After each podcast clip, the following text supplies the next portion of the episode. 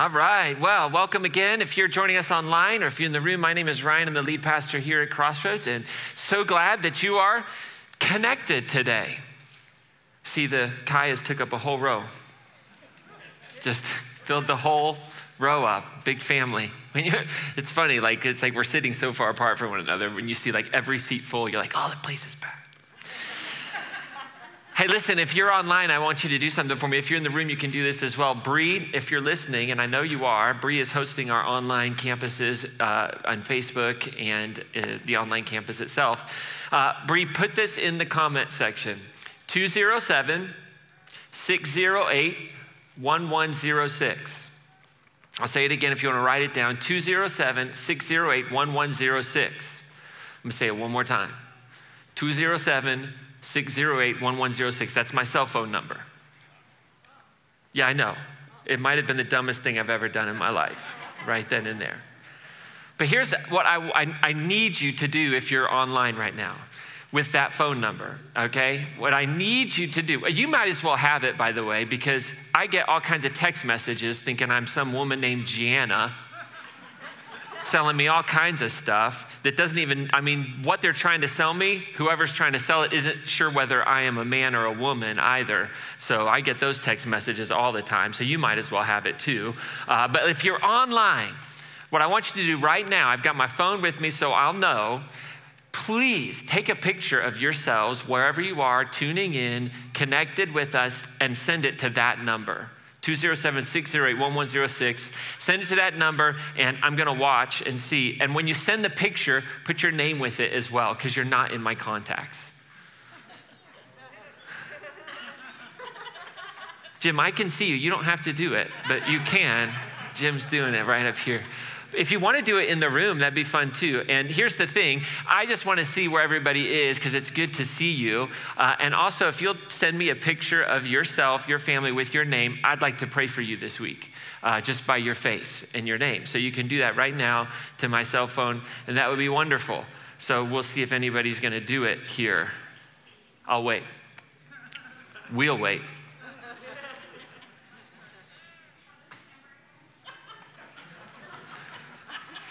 I'm just kidding. Somewhere. 207 608 1106. All right? And I got to tell you, we're working on, oh, look, there's one. Jessica Perez. Thank you. Thank you, Jess. And, and, uh, oh, and who's that with her? That's Jackson. Can you see it? Can, I don't know if you can zoom in. You can't see. But uh, yeah, so text those to me. I'm going to make sure to turn. Oh, we got the auditorium. That's great. Jim and Dennis out there. That's a scary mask. That's a scary. Oh, there they are back there. All right. So, uh, oh, here they're coming in. Let's see who's who's with us. Jill, Date. Thank you for tuning in and joining in with us. Oh, my phone's blowing up. I feel so loved. this is actually how to like deal with my low self-esteem. Like they love me. Oh, this is so good. Bev Lamb from all the way in Maine texted in. That's great. John and Dawn. Oh, so good, so good. Very cool. Oh, they're keep them coming in. I love it. Thank you so much. That means so much to me. It really does. So uh, that's going to happen for a long time here. Hopefully, you got to figure out. You know, I was going to set it right here, but it'd be like vibrating the whole time. like, what is wrong with him? I don't know what to do with my phone now. Okay, we'll set it right there. Well, it'll vibrate the whole, oh, this pocket here, but then it'll look like I've gained more weight than I have already in COVID. I don't want to do that. So, listen, we're launching a brand new series today. Well, uh, Isaac, what's up? Oh, no, I don't want to give you my germs. It's safe, though. I appreciate that. Uh, he was scaring me. He's like, he had a question. I'm used to that in our staff meetings. So, listen, it's good to be together, everybody. Um, listen, we're launching a brand new series of talks today. If you are new to Crossroads, maybe you're tuning in for the first time, maybe you showed up because a friend said, "Hey, we're starting back up in person," and you wanted to come. That's awesome. All of most of our series here uh, are, are most of our talks are in a series, and they kind of build off of one another. And this is not going to be any different. And I want to say, I'm really excited that you're tuning in, whether it's right now in the room or online, or whether you're watching this on demand, because I really do believe that this series that we're going to be in for the next eight weeks, including this week, is going to be one of the most important series of talks for the next 10 years of our church. And it's pretty crazy when you think about it. Like Rod, who's the strategic planner, he's like, that's nonsense. You can't think 10 years ahead in this climate, right? uh, it, it is true. But it really is, this is going to be very foundational for understanding, I think, some language around who we are and what it means to be a part of Crossroads Church and how we understand this thing called the Christian faith. Uh, and that's what we're talking about. So, if you're new to church, this isn't one of those series where you come and I give you eight tips on how to have a healthy marriage. Sorry. Uh, but the good news is, it's not a talk on giving if you are new. so that's always a winner if your first time in church isn't about giving, all right? But, uh, but I think this can be if you are new to faith, or maybe you're returning to faith. Maybe you had a bad experience with faith. Uh, maybe you had a bad experience with God. Uh, maybe you have rejected God. Maybe you've rejected this, and, and, for some reason you're here because she's really pretty. And she said, We'll go out as long as you go to church with me, right? Whatever that might be. I think this could be really powerful for your heart as well.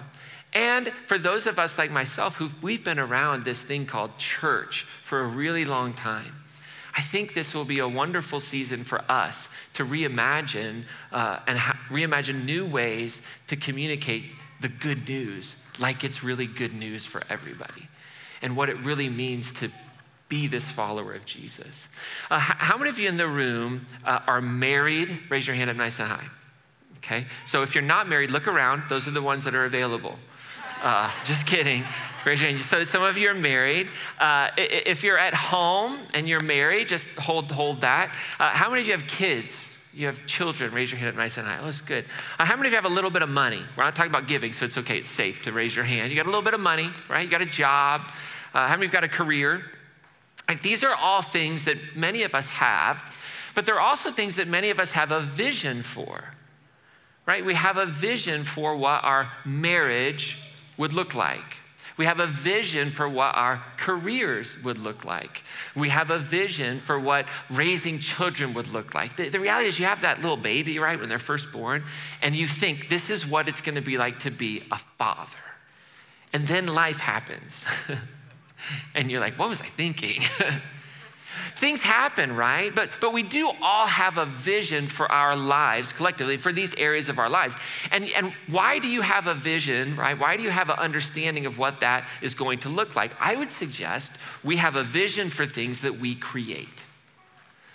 So when, when you get married, the two become one right? There's this wonderful principle of union that happens. And you create something new. You know, I bet if you're honest with yourself, sometimes if you've ever had a marriage like mine, that there's uh, bumpy spots. Is that a nice way to put it? you know, doubts as to whether this was the right decision, maybe. I don't know. It's because you bring an assumption, an idea of what marriage should be. And, and when the two become one, it's something new right? It's not half of this family and half of this family. It's actually something brand new. And that's part of the journey of marriage, right? I, I, feel like the first kind of three or four five years is kind of recognizing that it's okay to create something new. It's okay to abandon traditions that you had to create new traditions for this new thing. You've created it. You have a career, right? You make a decision. This is the job track I want to take and you have a vision for where you're going to be. I talk with people all the time. They say, Well, I was going to retire last year. They're like 34. I'm like, What in the world? I'm in the wrong line of work, 34 years old. I met a guy yesterday. I was walking. Uh, out in our neighborhood with our dog, and, and this guy came out. His name's Mike. He seems like a really nice guy. He asked me the dreaded question, you know, so what do you do for a living? Right? And when you're in my line of work these days, that tends to shut down every conversation. So I've tried every way possible to say this in a like sanitized way. Oh, I'm a nonprofit leader, you know, or whatever. Right? like, I'm a group counselor. I don't know, you know. And I finally just own it. I'm like, oh, I'm a minister, I'm a pastor. And you get that kind of look, you know. I get it anyway because I think people look at me and are like, really? They just let anybody do that these days, huh? You know? But but Mike was a really nice guy, and he talked about the church that they went to and, and, and everything. But he, he looked like he was maybe my age. Uh, he had kids certainly way younger than me. Like his little daughter was there, and his daughter was like seven, I bet. He was like, Yeah, I retired last year. I was like, Goodbye. I just left. I didn't know what to do besides get bitter, you know? But like you have that vision. But I met a lot of people so I was going to retire, but something happened, right? And you couldn't retire. For, for whatever reasons. Because here's the thing we all have experiences that work for and against that vision. Right? We have experiences that for and against the vision for our children's lives, for our lives. Some of those things are at our own hands, right? We make decisions that go against the vision that we have for our finances, right? We buy that boat or we don't buy the boat. We just buy something else that we shouldn't buy. I don't know what it is, but you know, you're smart people. You go to this church, right? And, and so at the end of the day, we all have the, and, but we also have experiences that happen to us, right? The pandemic happens to us, right? I had a vision for what my first year at this church would look like. It wasn't this, right? Like, let's be honest, it wasn't this. you know, it, this is actually one year, like today, one year from when I started the teaching here, right? No, no, no, stop. You're very kind. You at home should be clapping. Uh, I don't know if you heard people here clapping, but, um, but like that, that wasn't it. And I, like, I'm sure there are things that have happened that are my fault, but I'm confident COVID isn't, right? Like, I'm very, very confident that one's not my fault. Others, yes, 100%, right? So there's things that we do, things that happen to us. And we do find ourselves in these moments of life where we say, This isn't how I pictured my life, right? I, I honestly did not picture that a year from last October, we'd be sitting in here wearing masks with over half of our congregation watching online, tuning in for safety reasons. Just didn't picture that. Now, if it's because if we have vision for things that we create, this got me thinking about what about God? Right? What about God? And I started wondering, does God have a vision for this world? Right? If I believe and you may or may not believe this, and that's I'm not that's okay. I believe that God is behind creation. That this what we use the word God for is behind creation, right? And, and I believe that God is sustaining and holding all things. I believe that every person in this room is fearfully and wonderfully made. Every one of you. Fearfully, I don't even need to know anything about you, but just as you are, the reality of you, your desires, your, your, your, your dreams, who you are as a person, your like you are fearfully and wonderfully made. I believe that. I believe that there is a creator behind all of it, right? So if there's a creator, does this creator have a vision for this world, for the universe, the ever expanding universe that's being created? And I started to wonder if, if, if that is true, then God must have a vision, right? If we're, if we're in a sense created in God's image, and part of what we do naturally is have a vision for the things that we create, the things that we want to see happen, surely God has a vision for this world. And then I started wondering this question, right? Well, does Christianity reflect God's vision for the world? Does the Christianity that I inherited, that I grew up with, does the Christianity as expressed maybe in, all, in a lot of our circles that we're participating in, does it reflect God's vision? And that kind of began to drive some of this exploration. So I tend to turn to the Bible, to Scripture, to get the big picture, to, to, to find wisdom, right? I, I, don't, I've come to a space where I don't necessarily go to Scripture for rules. Uh, I, I think that that can be very problematic. I think it's easy to find one verse and find a rule that can like justify just about anything. But I thought, what if we looked at some of the great themes, or we looked at one of the great themes in Scripture versus one little text on this is God's plan, God's vision. So, what I want to do today is give this big, broad introduction to what I really do believe is God's vision for the world, based upon one of the great themes of Scripture. Now, I believe that there are some great themes that are threaded throughout what we call the Bible, which is the collection of the Hebrew scriptures and the Christian scriptures, or what some would call the Old Testament and some would call the New Testament. So language has shifted in a lot of the world when it comes to these writings. And we, uh, you know, in a lot of words, we don't like to use the word old anymore because it has a connotation to it. So we honor that it is part of the heritage of the Hebrews and part of the heritage of Judaism. It is their scripture and it is part of our story as well as Christians. And so if you hear hear me say Hebrew scriptures, in your mind you can think Old Testament, but I use that in a term to just honor the, the, the what is Judaism in our world, a very beautiful religion. Uh, and when I say Christian scriptures, I will oftentimes be referring to the New Testament, right? What we call the New Testament, New Covenant, right? But these, as we grow and as we become more sensitive and aware of the way our language affects people, these become words that are good for us and good for human flourishing. They are, they're less dualistic and they don't present you know, a damaging view of another, which is, I think, wonderful. So well, I think in, without the whole, in the whole of Scripture, there are these big themes. We're actually in January uh, going to start a series where we look at these big themes. We're going to talk about seven or eight of these great, big, giant themes that help us know how to interpret and deal with the Bible. Again, it's going to be, a, you're going to just love it. All right. Some of you are like, oh, okay, well, I got eight weeks to find a new church. But no, it's going to be fun. I promise. All right. Well, I don't know about fun, but okay. So, one of the big themes that, that I want to show you in Scripture, I'm going to give it to you right away, and then I want to show you why I believe this is a theme and why I believe this is actually the ultimate vision for the world and why it should affect the way we live out faith by, by doing what's called a survey. I want to look through the development of Scripture, of faith, and show you why it's kind of baked into the whole thing rather than just look at one text, okay? So here's the thing I believe that God's vision for this world is the biblical theme of universal shalom. Universal shalom. Now, shalom is a Hebrew word that is often translated as peace. Right? So we might say that God's vision for the world. Now, we, we as the Christian faith join a couple of other faiths in the world with this very audacious statement that there is one God right? There's one God. Now, what's unique about the Christian faith is we believe that this one God that is in all, creator of all, sustainer of all, in some very powerful, mysterious way, was enfleshed in the person of Jesus. And the person of Jesus kind of reveals to us the true nature of this one God that is Lord of all. Okay? So that, that so when I say God's universal, that's what I mean. I mean God's universal vision for all that God has created, all that God loves, every person on this planet. God's vision for God's world, and not just the people on the planet, but creation itself. The trees and the mountains and the rocks and the rivers and the bugs. Oh, the bugs. What is up with Colorado and bugs? I was out running yesterday, walking, running, and like I just was eating bugs. It was very weird. They told me there were no bugs here.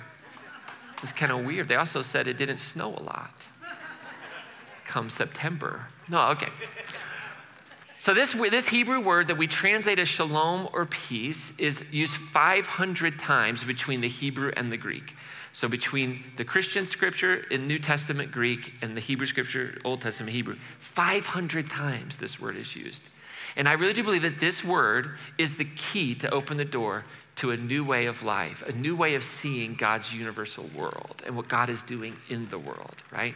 And the entirety of Scripture consistently gives us images that point to God's vision of peace. Consistently, it's baked in the whole thing. But we have to first understand that this idea of peace, it gets translated as peace, is much, much bigger than the absence of conflict. So oftentimes we'll hear or we'll think about this word peace and we think, oh, well, that just means nobody's at war, nobody's fighting. But that's like to say that the, the word shalom or its Greek equivalent is, is the word peace or like calmness or no war or no conflict. It's kind of like saying, well, the Rocky Mountains are, you know, there are like some hills over there. Or it's like saying the, the Grand Canyon, it's kind of like just a big crack in the ground. Right? It's a bit of an understatement because this word, in, in all of its nuances and how it gets translated, has the connotation of, at times, completeness, uh, health, wholeness, safety, welfare, soundness, tranquility, perfectness, fullness, prosperity, harmony, rest. Now, if I could magically snap my fingers and we could turn those into the words that we use to describe the state of the world, like we'd all be like, oh, like it'd be amazing, right? To know that every person on the planet had fulfilling work that met their needs that every person on the planet had access to health care that kept them healthy, that every person had access to a harmonious way of living with the earth. Right? I mean, we, th- th- there's so much to this word. And in fact, the idea of creation, the first image that we have, right, in the Bible, Genesis chapter one, creation and this garden in our story, in our creation story, are images of unbroken shalom Now, you will hear me at times talk about the creation story and maybe even use this word for other stories in the Bible. I might use the word myth. And I know that that can freak people out. Okay, but hear me, I'm using that term in a very technical sense. It has nothing to do with truth or fact, or it has everything to do with, actually, has a lot to do with truth. Myths, we have myths in our world that give meaning to things. And so I use it in somewhat of an academic sense, so I don't want you to freak out. Um, I, I, personally don't care whether or not a, a, person believes in seven literal days of creation. I don't think God cares, to be quite honest with you, if, if people believe in that. Um, I think there's such beauty in the passage. I think it's one of the most important things we have in scripture because it's right in the beginning is our christian story our jewish story of creation our myth that gives meaning to existence and what it's all about says the point of it all is union the point of it all is harmony. The point of it all is walking with God in the garden and, and relationship with animals and the care of the earth. That there is no uh, subduing of one another, there is no, uh, there is no lording over humanity in our story. There's a sense of union between all of creation and God. And it's right there at the beginning. And then we, we, if we move through, you can move through the law, the books of the law, right? You can move through Leviticus and you see a whole lot of laws. And I don't want to go through those because they're super boring and only I would find them interesting. But so much of the, the Jewish law, and some of them are very weird and bizarre, and we would say old fashioned and backwards, and by our human conscience, they are. But when you're talking about 3,000 years ago and the violence that plagued the earth, you have this push towards the care of the poor in the laws, right? This push towards giving the land rest, this push towards an understanding of all of creation. You have Abraham being called out, and what does it say that God says, I'm going to bless you so that you might be a blessing to all the nations, right? The election of Israel as a nation itself was for the sake of the world, right? It wasn't, it wasn't this little low, you guys are good and everybody else is bad. It was so that everyone might see and understand the glory of God, the fullness of God. And we move into the prophets, right? Now, and, and, again, if you're new to Bible study, a lot of these words are kind of like, oh, I've come to another church that doesn't care about me. I do, I promise I do. So the prophetic writings are these books that really are giving voice to the disruption of the status quo. So if you think about a prophetic voice, really it was the voice of the, the, the fullness of God stepping into the nation of Israel saying, you're getting it wrong. And the prophetic voice and the prophetic message wasn't about predicting the future. I'd like to just say that out loud. It never was. It was about calling God's people back to God. And even most of the prophetic messages that deal with quote unquote the future, it was always basically this statement if you don't get off this path, you're going to find yourself in a lot of trouble. And the only way the ancients knew how to describe that was God was going to get you. But you've done this with your own children. You said, you can do that, but here's what's going to happen, right? You didn't say, if you do this, God will get you. You might have said that, but hopefully not anymore. Like, hopefully you have come beyond that, right? An encounter with Jesus. But there was the message always flows through, and so a couple of uh, a couple of uh, examples of this are the prophet Isaiah, one of the greatest books of prophecy we have in Scripture written over a probably 80 year period, a whole collection of school that emerged out of this. In Isaiah chapter 2, we get this vision, an image, a metaphor of the, the mountain of the Lord that is a place where shalom exists. Many people shall come and say, Come, let us go up to the Lord's mountain, to the house of the God of Jacob, that he may instruct us in his ways. Forgive the pronouns.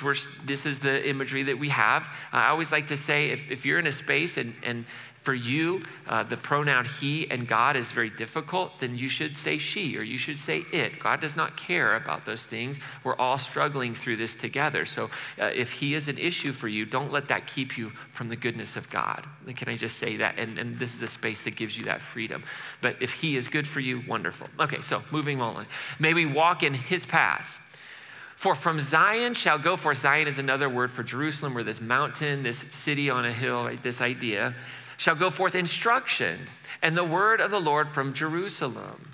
And he will judge between the nations and set terms for many peoples. Now, here's what it says this is the judgment, this is the wisdom, this is the very heart. This is amazing. They shall beat their swords into plowshares and their spears into pruning hooks. and one nation shall not rise against another, nor shall they train for war again. Right? The image of shalom is the very things that we used to divide the world, to say we're bigger than you, we're better than you, this is our land, this is our space, this is our border, this is our boundary. Those things that brought death will be used to bring life will be used to produce food that feed the hungry, produce jobs for those that need it. That's the very image. Jeremiah, another prophet who's prophesying and speaking to the truth of the state of the nation of Israel and what's going on, gives this wonderful little oracle. It says, Because he, Josiah, who was a prophet, who was a king, excuse me, uh, who brought about a great social reform in the nation of Israel, uh, says, He dispensed justice to the weak and the poor. Because he did that, he prospered. What is prosperity? Prosperity is bringing justice, right? And goodness to the weak and the poor. That's what prosperity looks like. And is this not to know me? That's what, that's what the Lord, isn't that what it means to know God, to be intimate with God? Amos, who is probably one of the most famous kind of social justice prophets, who was so concerned with the way in which we treated one another. Over and over, Amos gives us a call to justice, gives us a call to righteousness in terms of treating one another well. And, and Amos actually gives us the opposite of shalom. Here's the problem. Therefore, because you tax the destitute and exact from them levies of grain, but I didn't think God was political. Therefore, because you tax the destitute, and ex- this is in your Bible, by the way, this isn't just mine, right? Because you tax the destitute and exact from them levies of grain, though you have built houses of hewn stone, you won't live in them. You won't live in them. And though you have planted choice vineyards, you shall not drink their wine. Yes, I know how many are your crimes, how grievous your sins, how much you've wounded one another. And then he lays it out, that little colon, right? Here's the list.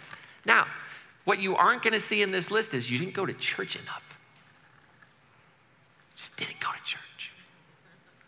You loved the wrong person.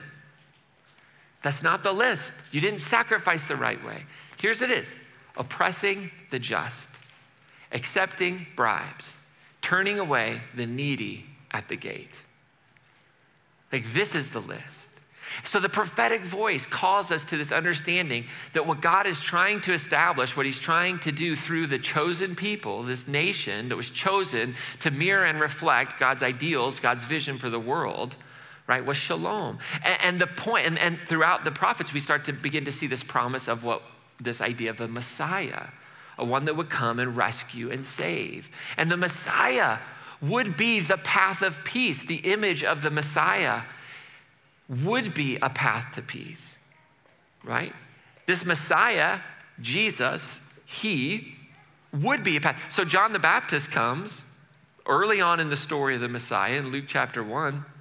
There's this beautiful poem that's given about John the Baptist, who's preparing the way for Jesus to arrive on the scene.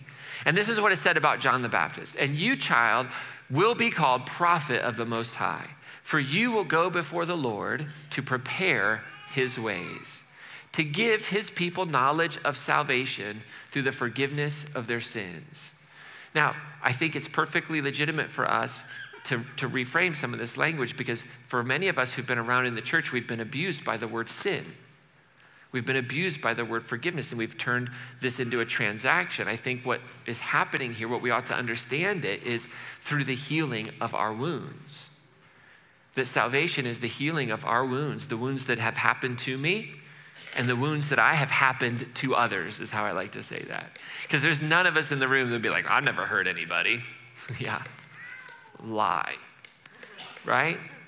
So that's salvation. Like he's going to show us this way, this knowledge of the salvation, right? That comes through the healing of wounds, through the forgiveness of sins. Because of the tender mercy, our God, by which the daybreak from on high will visit us. That's a big image. This visitation to shine on those who sit in darkness and death's shadow. That is the opposite of shalom to shine this light of peace and wholeness and forgiveness and healing that will shine in the darkness and death shadows to guide our feet into the path of peace. To guide our feet into the path of peace. And remember, John the Baptist was here to proclaim the coming of the Messiah, Jesus. So he's actually guiding our feet, still to this day, into the path of peace, which was the Messiah. And the birth of this Messiah, the birth of this Jesus that we in faith believe is the fullness of the invisible God, that the birth of this Jesus was a promise of peace on earth. I mean, it's right there, right? Luke chapter 2, the heavenly host, the angels, they show up one day and they start praising God and they're saying, Glory to God in the highest eh, heaven and on earth, peace. That's your cue to like give me a break, right? Peace among those with whom God is pleased. Peace. Peace. Peace is the fruit, it is the fruit of the pleasure of God the wisdom of God, the vision of God for this world. And then we learn through people like Paul, who have a massive conversion experience, who's trying to work it all out in their whole life, who are really the, the f- part of the formation of what it means to be the church, the called out ones, to show this way in this world. We learn that the kingdom of God itself, that thing that Jesus pronounced over and over again, is living a life of peace in Romans, Paul writes to the church in Rome, he says, The kingdom of God is not a matter of what we eat or drink. Isn't that funny that that's right there in the Bible, yet we lose our minds over these things, like what we eat and what we drink? Especially, I, I find it the strangest thing people that are really, they call themselves Bible believing Christians. I mean, grow up in that environment, it's like, and we spend more time on what we should eat and what we drink, and it's like right there. Like, I mean, one, you know, you want to take a passage literally, this is a good one to do it, right? Like, that's not what the kingdom of God is, but of living a life of goodness and shalom, wholeness. Certainly, Paul, as a Jew, thinks when he says peace, he is thinking of wholeness and shalom and joy through the power of the Holy Spirit, in the Holy Spirit. Right? That's what it means. The kingdom of God, the image of the kingdom is an image of shalom on earth, permeating. And then the church itself, this thing that was founded on Peter, this sense of called out ones, chosen, elected, whatever word you like to use. You're not chosen or elected because you're any special. You're chosen and elected go tell everybody else they're chosen. you're chosen and elected to show a way of love and life and hope and joy for all people because there is one God. And we express and understand this, but there's one. And so the church itself is an icon. Paul writes to the church in Colossae, in Colossae he describes what shalom inside the church as an example looks like. He says, But uh, put on then as God's chosen ones or called out ones, holy and beloved, heartfelt compassion. Now, just tell me if this describes your church experience. Now, you probably did if you've been around Crossroads for a long time. But if maybe, maybe you can think back and you've been a part of some communities of faith and you go, I don't know, I don't know. Maybe what you see on the news. Does this really describe what what, what Christianity is known for? Are we known for our heartfelt compassion? Are we known for our kindness, our humility, our gentleness, our patience?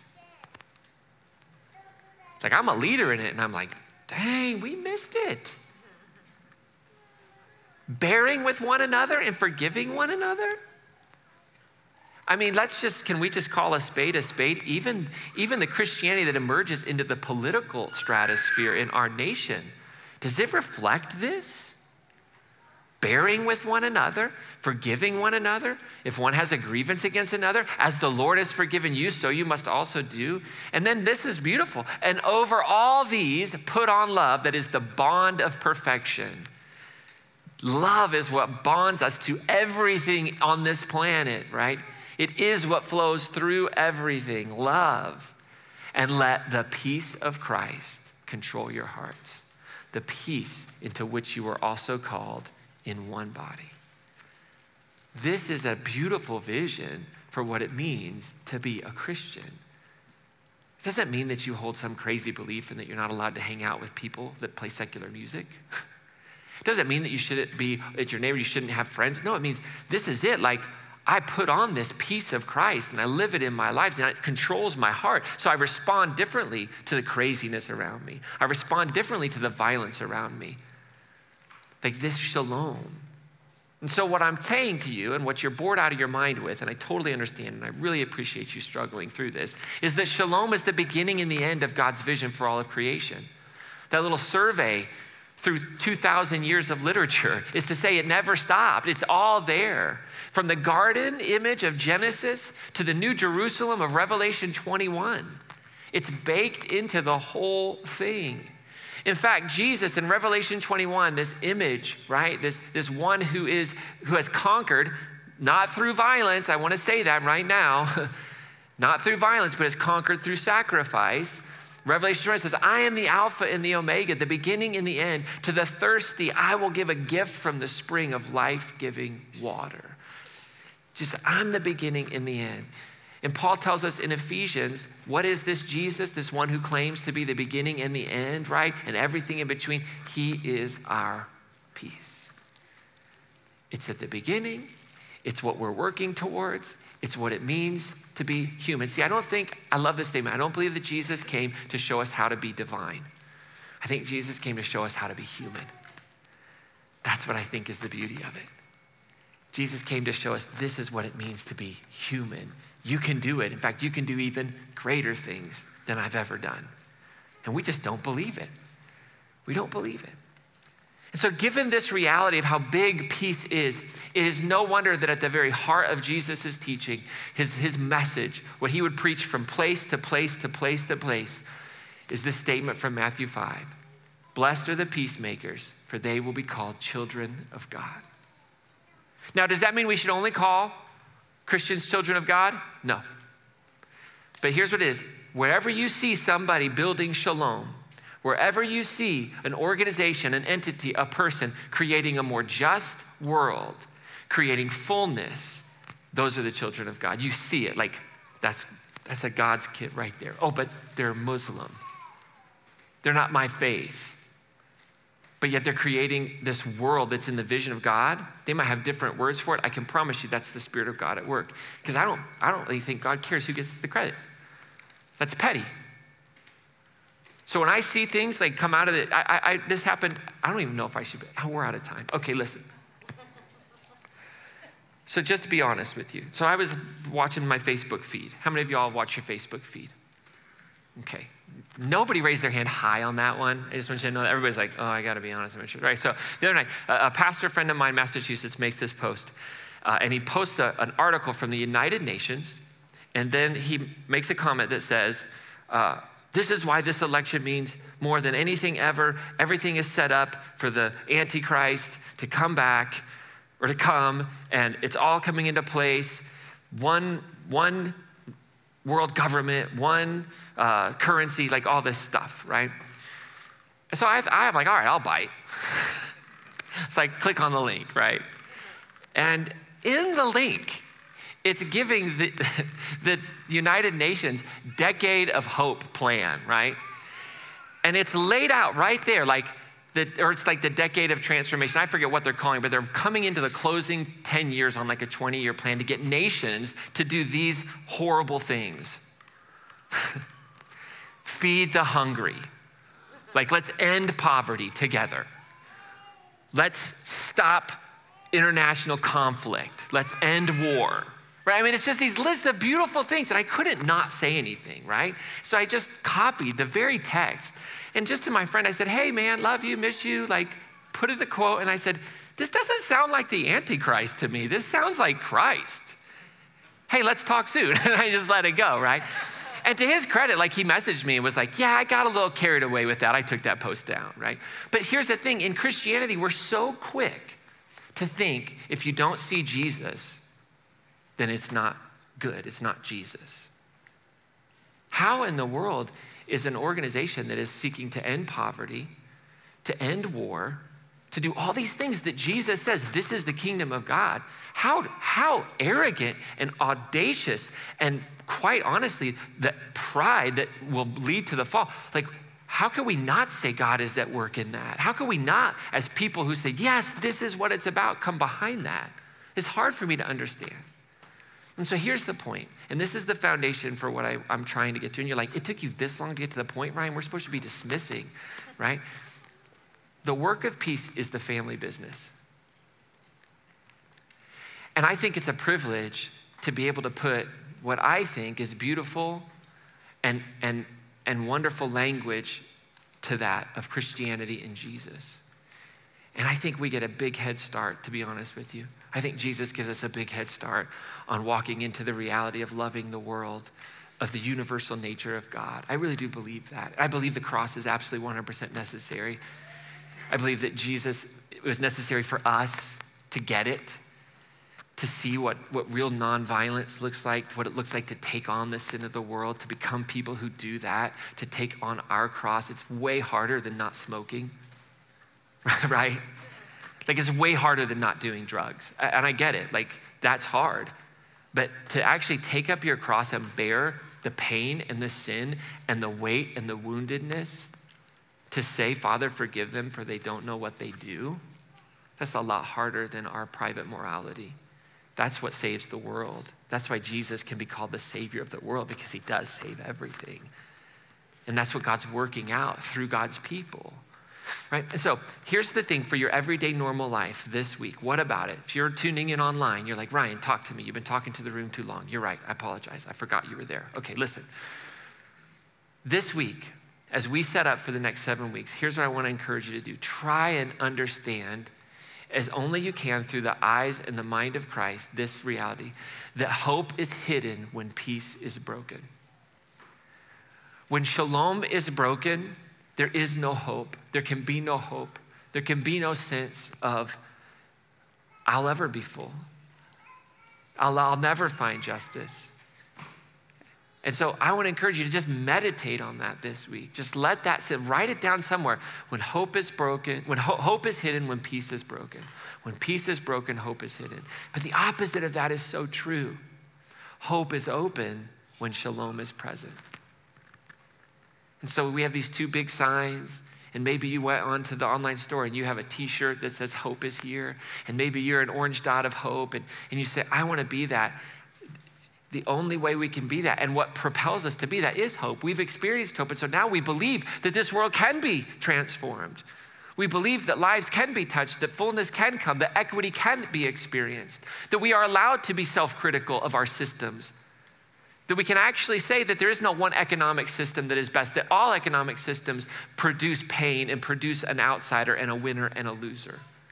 We get that freedom because we're working towards something and we don't have an allegiance to an, an, economic system. We have an allegiance to a principle that only can come through the Spirit of God at work.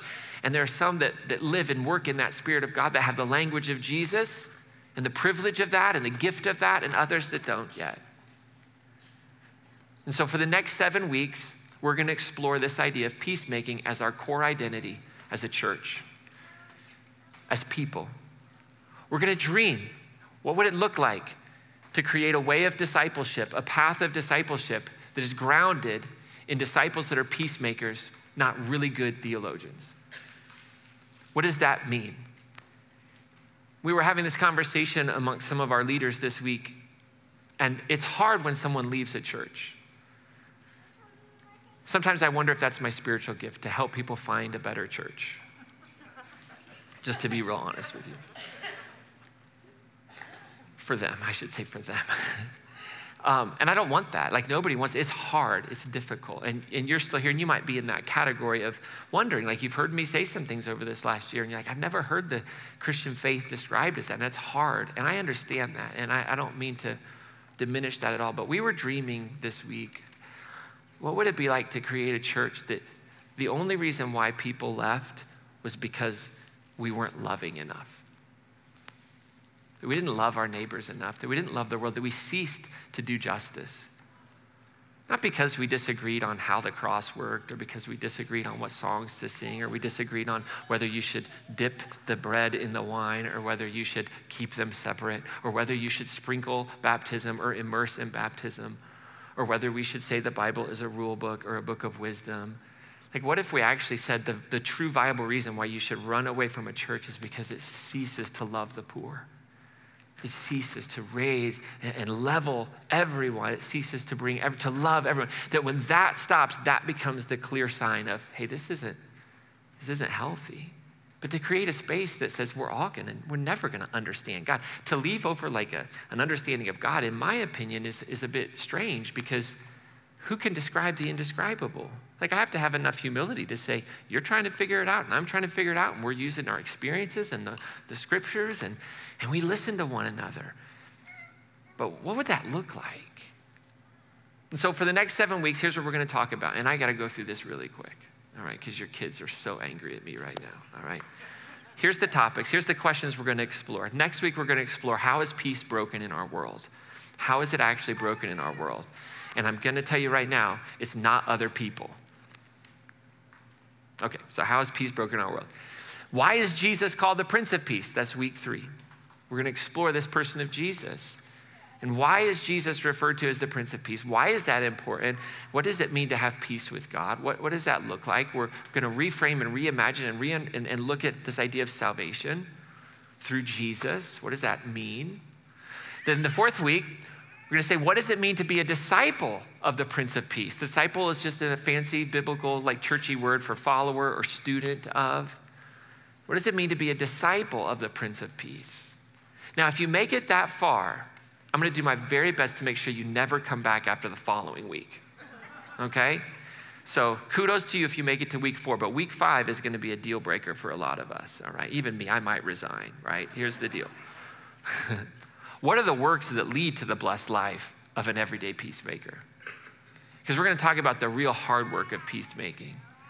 Not and not not theory but in reality like what are the commitments that we have to make to one another if we're going to be everyday peacemakers and going to be a community of peacemakers that both as individuals the scattered church and as the gathered church like what is the what are the works and like some of you are like already railing you're like there's no works faith it's a gift Lest any man should boast. You have it. You have it memorized. I love it. I love you. So we're to talk about works, all right? So it's to be fun. Now, you probably won't make it past it, but if you do, if you make it past that one, like you get an A, right? Because then we're going to talk about what does it mean for Crossroads to be a collective of peacemakers and peacemaking groups. What does it mean for that? What does it, what does it mean to say we are a collective of peacemakers and peacemaking groups that are coming together as individuals and groups all over the nation, all over the world. What is that vision for that? And then, I mean, as if that's not enough, right? We're going to ask this question How and where can we as a community focus our work for peace on earth? Because there are so many challenges. There's so many things that we could tackle in our community, around the planet, we're gonna we're seeking and we're gonna be casting vision like where can we see like what has god put in, in our in front of us where we can actually invest ourselves we can invest our time our talent and our treasure and say these are the three or four or five areas of peacemaking that we want to lean into and we want to do it locally and globally i want to be a spoiler alert I am not for only solving the, only engaging in the issues of our community. I believe that as followers of Jesus, as called ones, we're to show what it means to also go to the farthest corners of the world, not at the expense of our neighbors, but to neglect the farthest corners of the world, I think is really problematic. I don't think this church has ever done that, so I'm not saying that you do, but just a spoiler alert, all right? And then we're going to finish with this. What exactly is our peacemaking vision for the next year, three years, and five years? What is it that we believe God's vision for our church was in the vision of the world? And what can we work towards together in the next year, three years, and five years? I want to try and articulate that. I want to try and articulate to say this is what we're coming together for. This is what we, what we believe God wants to do through us, through our understanding of faith. And I hope that that's something that we can then really commit ourselves to with the works that we're going to talk about a few weeks earlier before it. All right? Now, I just want to finish with the truth because the rest, all this before it has been a lie. All right?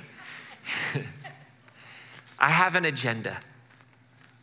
I have an agenda for you that are in the room. I have an agenda for you that are watching. I have an agenda for those of you that might be watching this six months from now or a year from now in some group called Peacemaking 101. And we're using this series to help people understand what it means to be a part of Crossroads. Here's my agenda my agenda is that you will accept God's invitation to live the blessed life of an everyday peacemaker. That you will accept that God is calling you into this extraordinary adventure called the Christian life. And that you will not see it as a get out of this earth invitation, but you will see it as an invitation to get into this earth because this is what God made. That you will see it as this privilege to say that God has given you a gift of trust, that God is behind it and working, and that you'll accept that invitation. And what happens when we do this the healing that takes place in our world when we actually live this out as people, as we begin to share the goodness of God in a language our world can understand, because our language understands the world of brokenness. Our language understands the world of, of problems and pain and injustice.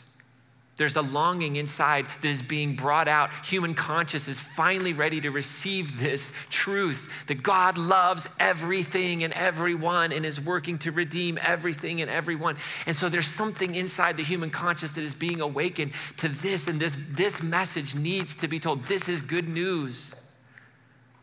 And as we proclaim this and as we live it and as we sacrifice for it and as we give of ourselves and as we celebrate it and as we weep over it and as it just encompasses all of who we are, we will show our world that hope has a name.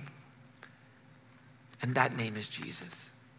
Because Jesus is absolutely beautiful.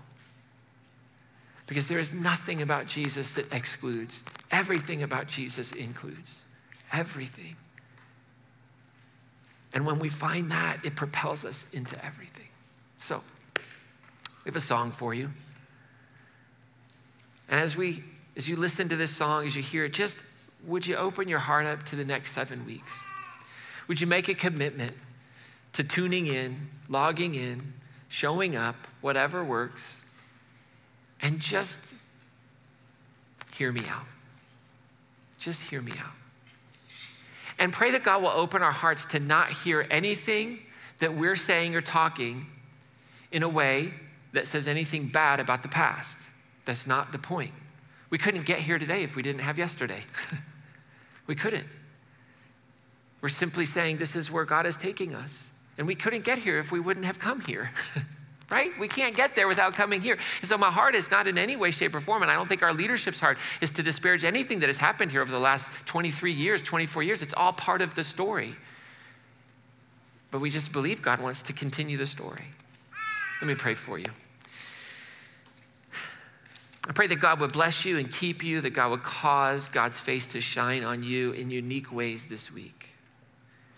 I pray that as you leave this place, with a face mask on. As you leave this place and you walk into the seemingly solidarity at times and silence and seclusion of our homes, that you'd experience His love. And that that love would be so strong and be so hope filled that it would produce in you a desire to make peace for others. And I pray that your hearts would be opened by the Spirit that is present and moving in all living things, that your hearts and your minds would be open to the Spirit over these next seven weeks to discern is this God's vision for us and for God's world? May you find joy in having been together digitally, in person. May it give you encouragement for this week to love, to be an orange dot of hope. Amen.